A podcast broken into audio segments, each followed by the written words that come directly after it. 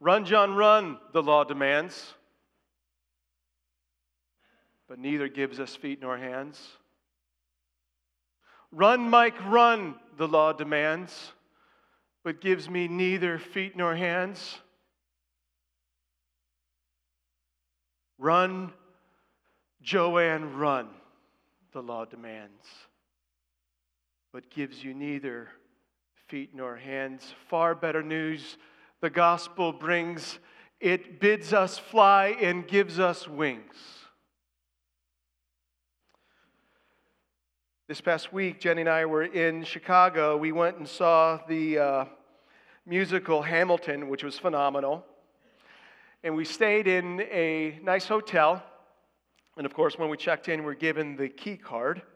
And so we went up into the room, kind of slid the key card, opened the door, and then that key card's work was done.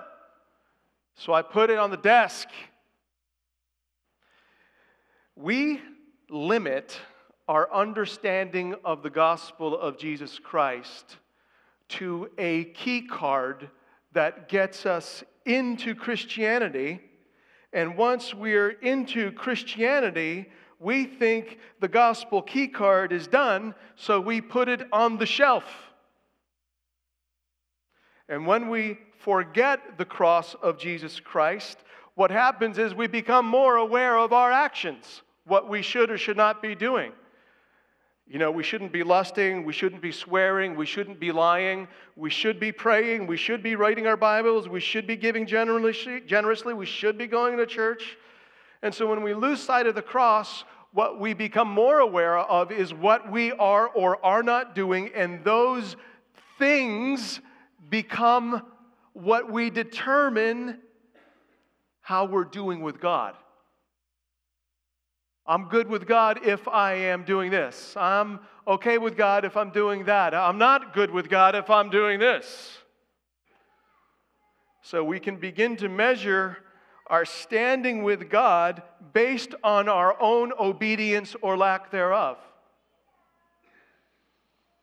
What we fail to realize is that the gospel is not only the key that initiates our salvation, the gospel is the very thing of our salvation. It completes our salvation. What God begins in us by gospel grace, God will complete in us by gospel grace. In other words, this gospel Christ crucified it's the announcement that God's salvation from beginning to end is all a work of God's grace.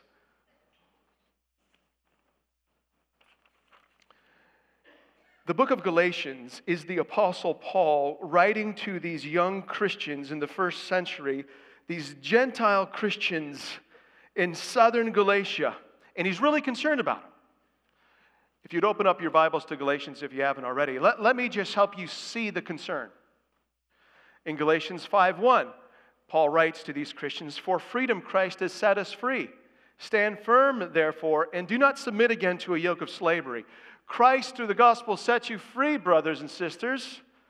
Don't go back to the law, slavery. 421, tell me, you who desire to be under the law, do you not, do you not listen to the law?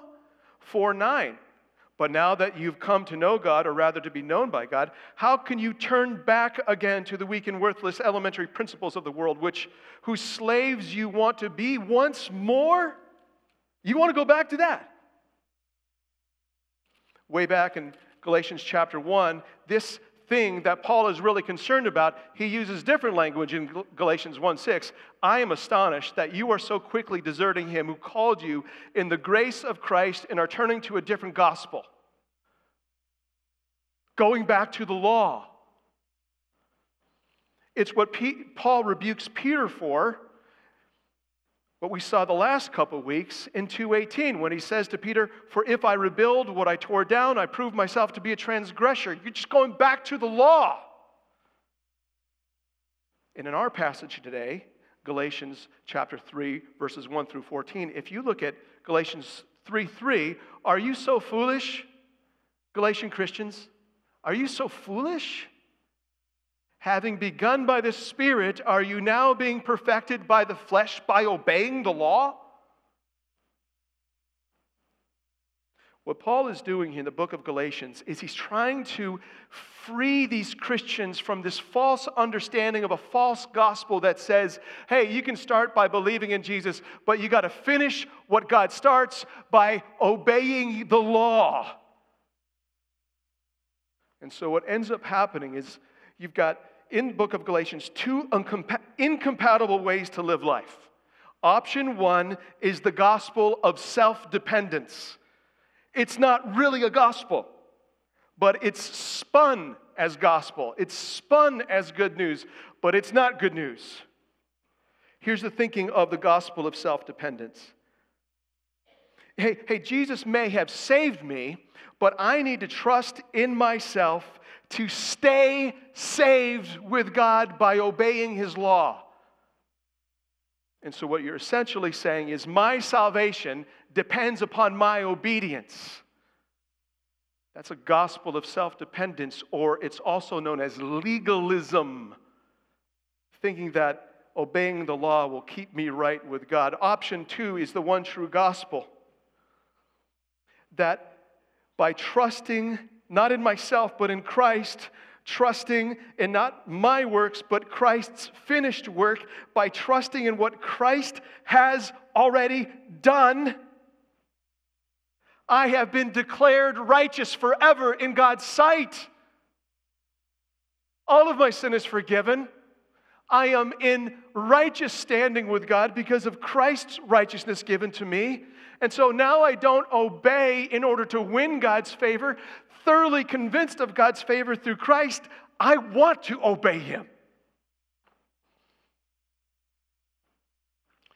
So either you're going to live your life trusting in your own efforts to stay right with God, or trusting in Christ's finished work who has made you right with God. The two are incompatible. And what the Galatians were being taught by false teachers way back in the first century was no, no, no, you, you need to be circumcised, you need to eat kosher foods, you need to observe Jewish holidays, and then you will stay right with God. And Paul says, we'll have none of that. And so in 3 1, he says, Oh, foolish Galatians, who has bewitched you? One English, van, one English translation says, Oh, you stupid Galatians. Who has cast this spell on you? Who's telling you that what began by God's grace is now finished by the power of the flesh? He's, he's, like saying this as if it's possible that any sinner can add to a salvation that is by grace alone, in Christ alone, by faith alone, from beginning to end. Oh, foolish Galatians. Who's bewitched you?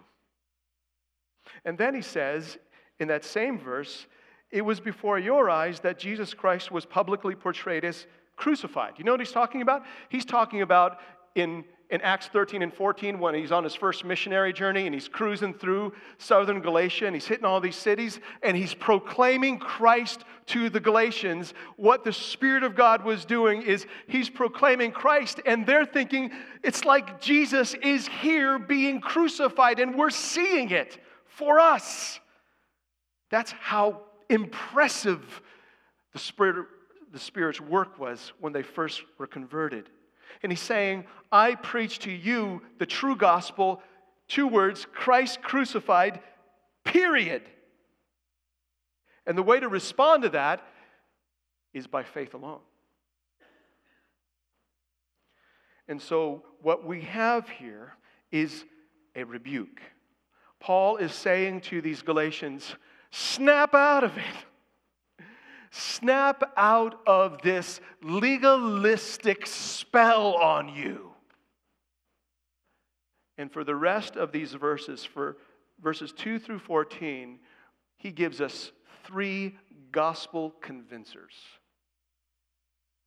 Three reasons why the gospel, Christ crucified, in all of its grace, keeps us from going back to legalism. So, if I can sum up this passage in one sentence, it would be this In light of the gospel of grace, don't go back to the law. In light of the gospel of grace, don't go back to the law. So let's look at reason number one. It's in verses two through five. The re- first reason why we don't go back to live for the law, to try to finish what God has begun, we don't do that because we are God's new covenant people now, indwelt by the Spirit of God. Now, if you look at verses 2 through 5, like, huh, huh. Mm, I don't see any new covenant phrase. No new covenant. Verse 2, nope. 3, nope. 4, nope. 5, nope. Where's this new covenant business coming from? Well, let me give you a little background. In the Old Testament, in Jeremiah 31 and Ezekiel 36, God began promising that He was going to establish a new covenant with a new people. And in Jeremiah 31, we learned that this new covenant was going to be different from the old covenant that God had made with Israel on Mount Sinai after He delivered them from Egypt. And in Ezekiel 36, we learn more about this new covenant, this new way God relates with the people. And the new way we learn in Ezekiel 36 is that God Himself would put His Spirit in this new people and radically transform their hearts of stone into hearts of flesh so that they would obey God's law. And so, what you need to understand is the new covenant, the hallmark, is the pouring out of the Holy Spirit who radically changes sinners' hearts from hard and not wanting God to soft and now wanting to obey Him. And so, what we see going on here, you don't see new covenant language, but you see spirit language. Let me ask you only this Did you receive the Spirit by works of the law? Having begun by the Spirit, are you now being perfected by the flesh? Does he who supplies the Spirit to you and works miracles among you do so by works of law or by hearing with faith? Paul is pointing to a new reality. These Galatians, these Gentiles, they are God's new covenant people, indwelt by the Spirit. Now, here's what you need to understand the new covenant of what Jeremiah and Ezekiel prophesied, it has come. The new covenant is here. And it has come through Jesus, ratified by his blood on the cross. Do you remember when we do communion? Hold up the cup and, and we say these words This is the new covenant given in my blood the new way with which God relates with his people through the blood of Jesus. So, this gospel, Christ crucified, is an announcement of the new covenant. And what we are learning about the Spirit here is this the third person of the Trinity, the Holy Spirit, who is completely, wonderfully a person, what he is seeking to do is the Spirit of God is seeking to apply the finished work of Jesus, freedom to every single person who believes. And so the Spirit of God is applying the finished work of Jesus to anyone who believes in what Christ has done. It's a working of God's Spirit among a new covenant people. So the Spirit is seeking to empower us daily to live out the freedom accomplished by Christ's death. That's what it means to walk by the Spirit, Galatians 5 and 6. So, that's a little background on what's going on here. So, in verse 2, in verse 3, and verse 4, and verse 5, we have four rhetorical questions. Do you know what a litmus test is? You remember high school chemistry? Litmus paper. There would be a petri dish, some solution in it. You dip it in there, you pull it out. The litmus paper turns colors because there's some kind of chemical in there, and so you see what's in the dish. You find out what kind of chemicals in there. These rhetorical questions are a litmus test for what's going on in the Galatians. So let's just look at two questions, verse 2 and verse 5. Verse 2, we read, Let me ask you only this Did you receive the Spirit by works of the law or by hearing with faith? This new covenant work that God has begun in you, Galatians, is this new covenant work of the outpouring of the Spirit. Did you earn that by your obedience to the law? Option one. Or did you receive that as a gift by the hearing of faith? We know the answer. We received it by the hearing of faith. And so, what Paul is pointing back to is your very salvation began by nothing you did. It was all a work of God, an outpouring of Spirit that you received by faith. The Galatians were making a classic mistake. They were thinking, verse 3, that what began by the Spirit, that they now are to complete by the works of their flesh, by obeying the law. Not so. In verse 5, Paul moves from talking about what happened at the beginning of their conversion to what is presently happening in their midst. He says, Does he who supplied the Spirit to you and works miracles among you do so by works of the law or by hearing with faith? It's all present tense. Does he who is supplying the Spirit to you now and working miracles among you now do so because you are obeying his law, or do, does he do so because you're just hearing it with faith? We know the answer. We don't obey God in order for Him to bless us, we receive His blessing. So, the present working of the Spirit in Galatians, to which the Apostle Paul is talking about, he's saying this isn't some, you've heard it in the news, some quid pro quo. You scratch God's back, He scratches yours. The outpouring of the Spirit in our past to in our present is all by God's grace and it's all received by faith. And so here's the Apostle Paul doing this litmus test in the Galatians. And he's, he's pulling out this paper through these questions so that the Galatians can understand what their true colors are, who they're truly trusting. And Paul is trying to convince them you are new covenant, new covenant people, indwelt by the Spirit.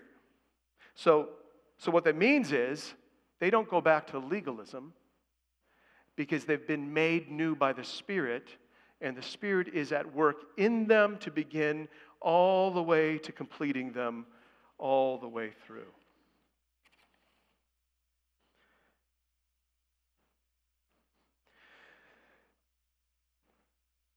Another way to think about it is this. In light of the nature of the new covenant, Jeremiah 31 and Ezekiel 36, we don't obey God in order to be given new hearts. We've been given new hearts by the Spirit in order to obey God. The first is legalism, the second is gospel. So here's what this means for us. I know many people in the room want to see an outpouring of God's Spirit in our midst. We want to experience the presence of the third person of the Trinity in, Trinity in greater and greater measure. And so, what we're learning here is that that's not something we swap for. We don't obey God so that He would pour out His Spirit on us. It doesn't work that way. Our experience of the Holy Spirit doesn't come as a result of our performance. Our experience of the Holy Spirit is, is solely a working of God's grace, which we receive by faith. But it raises an interesting question. Let's say that God, we're asking God to pour out the Holy Spirit on us. How, how will we know? How will we know that the Spirit is moving in our midst? Will people start prophesying, speaking in tongues? Will there be healings? Perhaps. We'd welcome that. But, but the onus of this passage and of the New Testament is that when the Spirit of God is moving in the midst of, of his sons and daughters, the hallmark of the Spirit's activity is freedom when the Holy Spirit moves on us and applies the finished work of Christ to us in greater and greater measure, and we are experiencing greater and greater measures of freedom to not be ruled by sin, to not be ruled by fear, but to be ruled by grace, and to live our lives out of the freedom purchased for us by Christ. The Holy Spirit is seeking to do that in our midst, so we don't need to go back to legalism. So, the first reason why we must not revert back to a legalism is that we are God's new covenant people indwelt by the Spirit. Isn't that good news? Here's the second reason.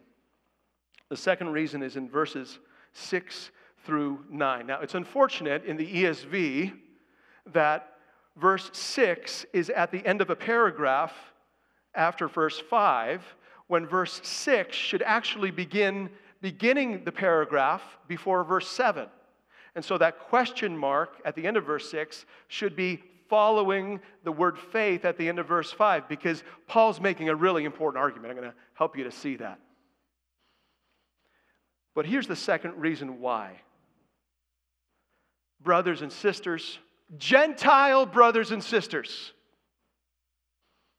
the second reason why we don't go back to legalism is we're sons and daughters of Abraham. And Abraham was no legalist. Maybe you've heard that familiar song, classic Sunday school hit, Father Abraham. Sing with me. Father Abraham had many sons, and many sons had Father Abraham. I am one of them, and so are you.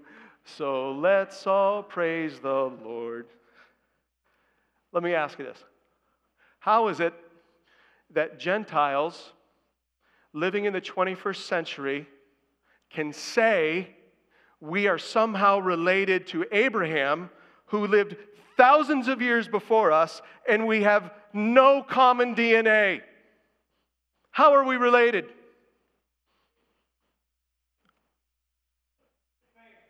Amen. In verse 6, we read this Just as Abraham believed God, and it was counted to him as righteousness. Here's, here's what is being said in Genesis 15 6. That's the quote.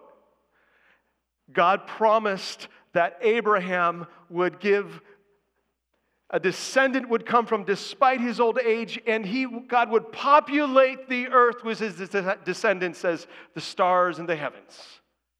Abraham believed that promise. And God credited that belief, God credited it in his sight as righteousness. At that moment, Abraham was justified, made right with God. Nothing he did. The law had not come yet. He wasn't circumcised. He believed, and God said, You're right with me. because you trust me. And so the argument goes like this Just as Abraham was justified by faith, verse 6, 7, no, believe it, bank on it. Know then that it is those, anyone of faith, anyone who believes in the finished work of Christ. Know that it is those of faith who are the real sons of Abraham. Do you know what's going on in Galatia? Here's these false teachers who were saying, Oh, you want to be a son or daughter of Abraham? Oh, you need to get circumcised. Oh, you need to eat kosher. Oh, really? Oh, you need to observe Jewish holidays. And Paul's saying, No, no, no. A true son or daughter of Abraham is one who doesn't perform the law to be justified. A true son or daughter of Abraham is justified by faith. Abraham was no legalist, and we, as his sons and daughters, are no legalists either. What has made us right with God is not what we do, it's what Christ has done. And you know what? it gets better. Look at verse 8.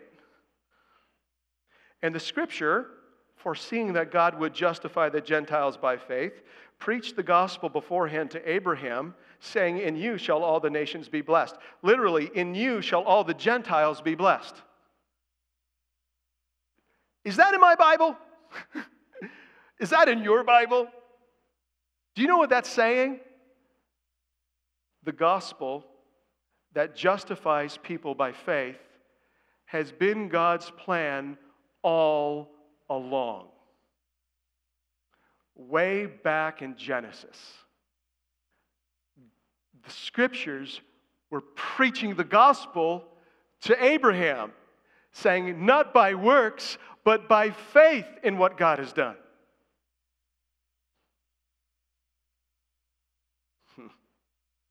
So, what that means for us is that we are sons and daughters of Abraham, not because we're obeying the law, but because we've been justified by faith, and that was God's plan all along.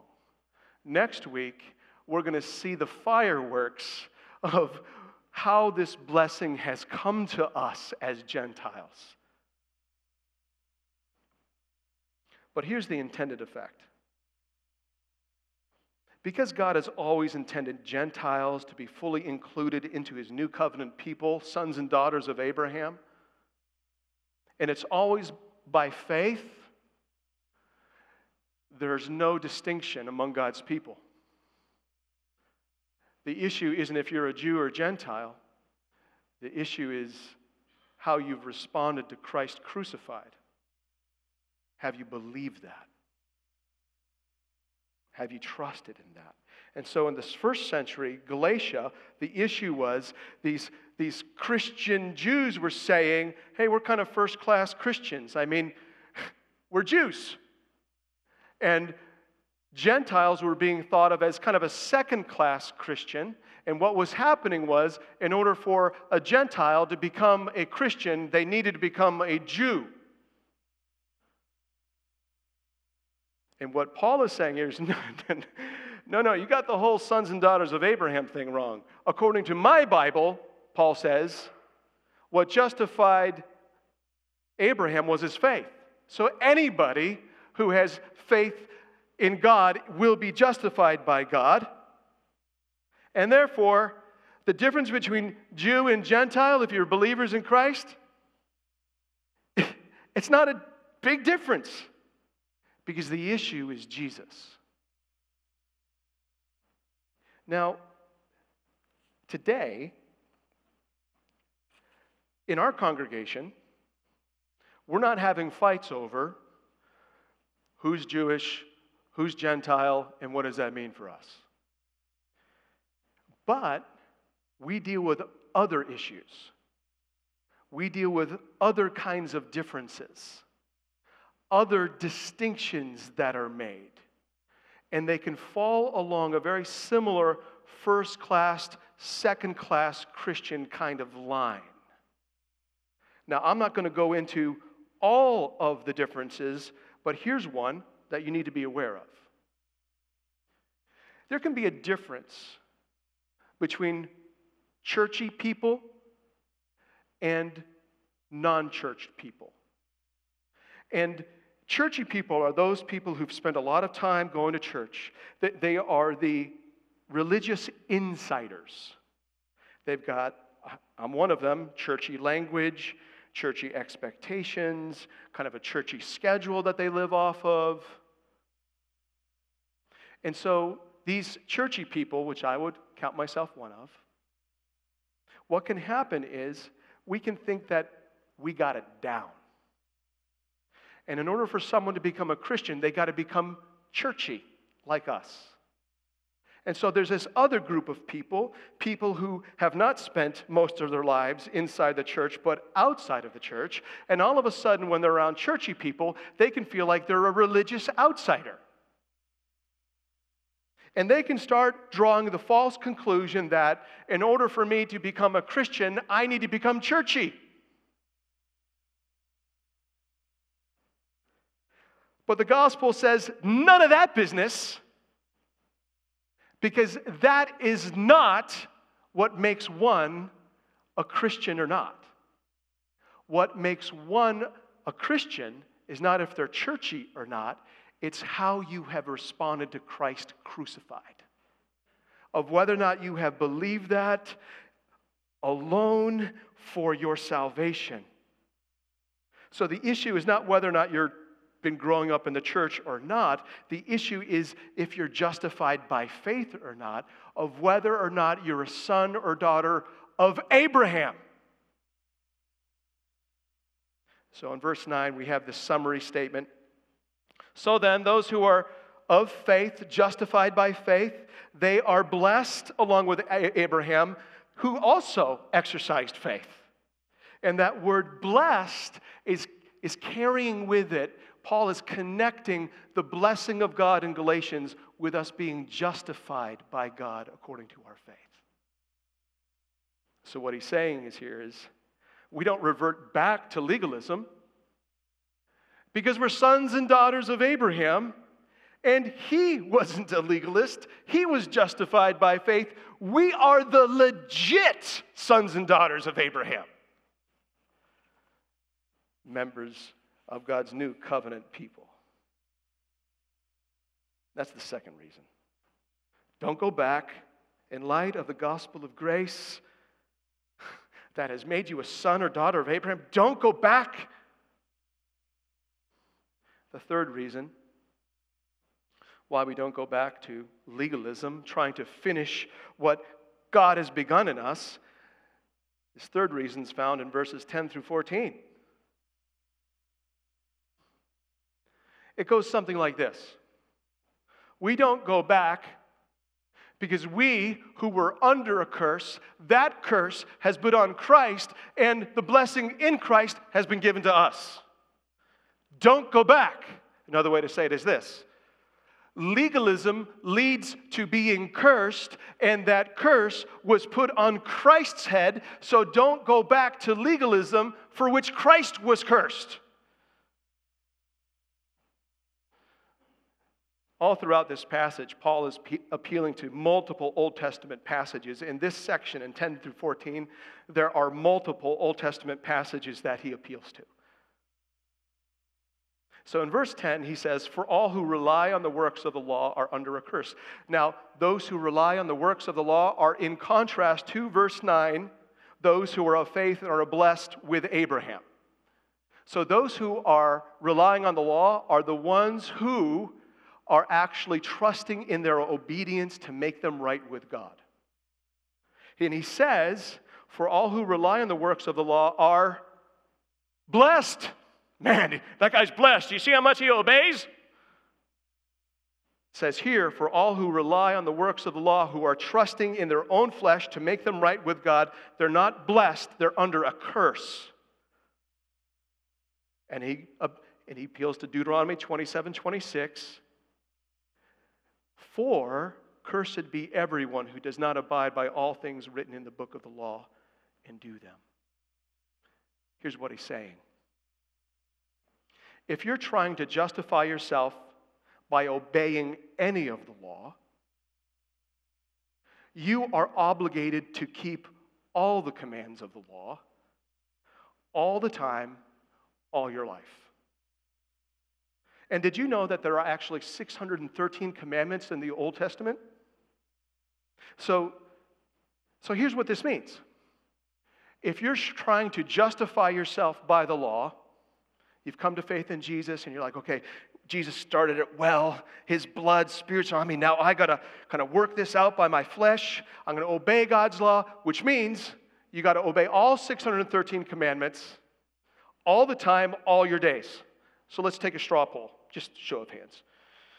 Who in this room has obeyed all 613 commandments of the Old Testament every day of their life, all the days of their lives up to this point? Hands, please. No? Okay, let's narrow it down. Let's just go down to the 10 commandments.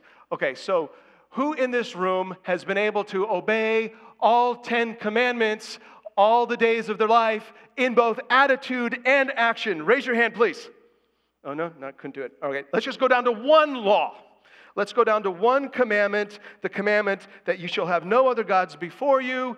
Who in this room, please raise your hand, who in this room is able to say that they have no, had no other gods before them all the days of their life up until this point? No one. No one. You have not obeyed God's law. And if you think you have, you haven't obeyed the rest of God's law. Here's Paul's point in bringing this up. Quoting Deuteronomy 27. If you're seeking to justify yourself in your flesh by obeying any of God's law, you are obligated to obey all of God's law. Which means this if you just break one of God's law, you've broken the whole thing.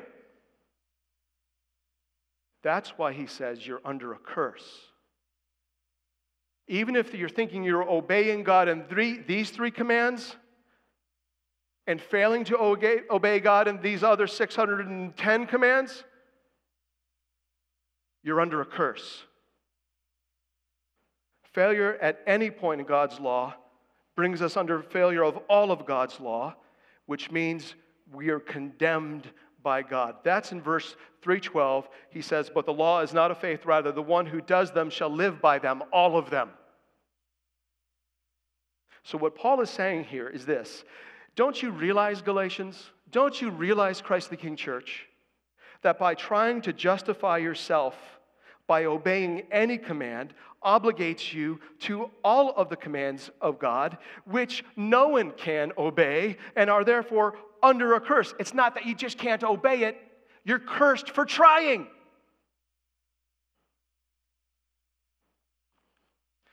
So here's the point we don't go back to legalism because it only leads to cursing. In verse 11, here's this ray of light. Now it is evident that no one is justified before God by the law, for the righteous shall live by faith. Paul's point is this even the law says no one can be justified by the law. And he quotes Habakkuk 2 4. He says, he says, only the justified live by faith. Even the law says that.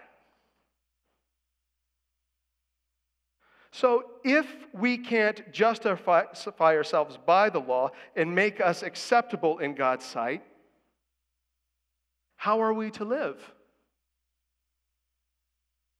Well, he says we're to live by faith. The righteous shall live by faith.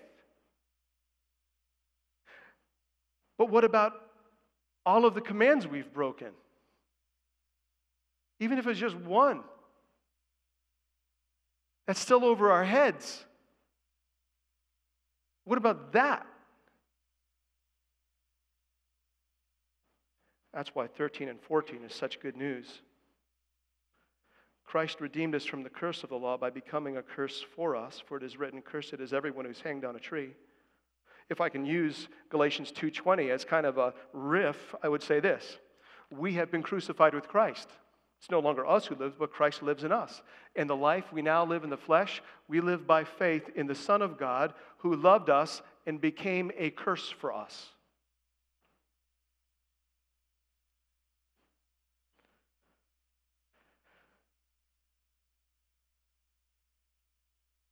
We don't go back to living for the law, thinking that it can justify us. There's no blessing in it, there's only curse. When you hear the word curse, I'm guessing you may be thinking, your mind goes to like a 1960s Bewitched with that witchy lady who twin, kind of wiggles her nose and curses somebody, and it's kind of cute. Biblical cursing is not cute. And in Galatians and in our Bibles, curse is the opposite of blessing. And I've tried to convince you that Paul uses blessing along the same lines as what it means to be justified by faith. So, if to be blessed is to be justified by faith, to be cursed is to be condemned by our works. And here is what Christ has done He took our curse on Himself. He redeemed us. He paid for us. He delivered us through a, a payment from the curse by taking our curse on himself. My favorite words in this section are two words. They're the words for us. Christ redeemed us from the curse of the law by becoming a curse for us. You know, the irony of this is, is that Jesus lived a perfect life. Every thought, every feeling, every action was pleasing to God. He honored God every day of his life. All 613 Old Testament commandments he fulfilled fully every day he walked this earth. So, how is it that this perfect man can hang on a cross cursed? Because cursed is the one who hangs on a tree. God's curse is on him. It's because he did it for us. Knowing all Jews and Gentiles who would one day believe in him, Jesus took on our curse at the cross. He paid in full for all of our failures to obey all of God's commands that resulted in the curse. He took it God poured out his wrath for our curse on Christ's head. But it doesn't end there because there's verse 14. Christ redeemed us from the curse of the law by becoming a curse for us, 14, so that in Christ Jesus, the blessing, justification by faith, that justifying blessing of Abraham might come to us, Gentiles so that we might receive the promised Spirit, new covenant through faith. Jesus removed the curse from us by taking it on his own head, and we are brought into Christ because he is the offspring of Abraham through whom all the nations will be blessed. And in Christ, we experience the blessing of having his righteousness imputed to us. That's good news. We don't go back to legalism because our legalism led to a curse which Jesus paid for in full. We don't go back. Okay, this morning we've looked at reasons why we don't go back to legalism. The gospel of grace is wonderful.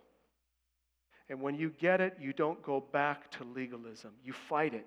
It's because you're part of the new covenant community indwelt by the Spirit. You are united to Abraham in a shared faith, a justifying faith, and you don't go back because the curse for your disobedience has fallen on Christ. So you don't go back. Which means this when you realize all that God in Christ has done for you, you realize I don't need to obey in order to gain, gain God's favor. God has already shown me his favor through the cross of Jesus, and therefore I obey. I began by reading a, a little poem attributed to John Bunyan. Run, John, run, the law demands, but gives us neither feet nor hands. Much better news the gospel brings. It bids us fly and gives us wings. We don't go back to the misery of trying to win God's favor by obeying the law.